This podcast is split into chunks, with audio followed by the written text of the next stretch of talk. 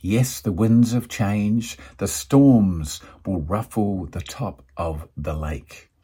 Waves will move, be whipped up, things will blow around, but deep down in the center of the lake, at the core of the lake, there is calm, there is peace. That's you, isn't it? Yes, you'll be ruffled on the outside occasionally. Things will come against you.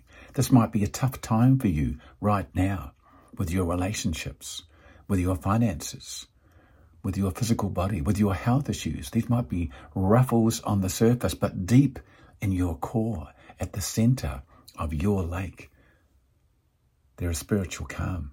There is peace. You can feel it even as we speak. You help. You know it's there. Yes, you have to deal with the ruffles on the lake. You have to deal with the waves and the wind sometimes. But stay true to your core. Stay true to your spirit. Stay true to your presence. Be aware, be alert. You can do that. You'll be amazed if you try and visualize yourself at the core, center, calm of the lake. You'll be amazed. You might be being amazed right now. You can do that.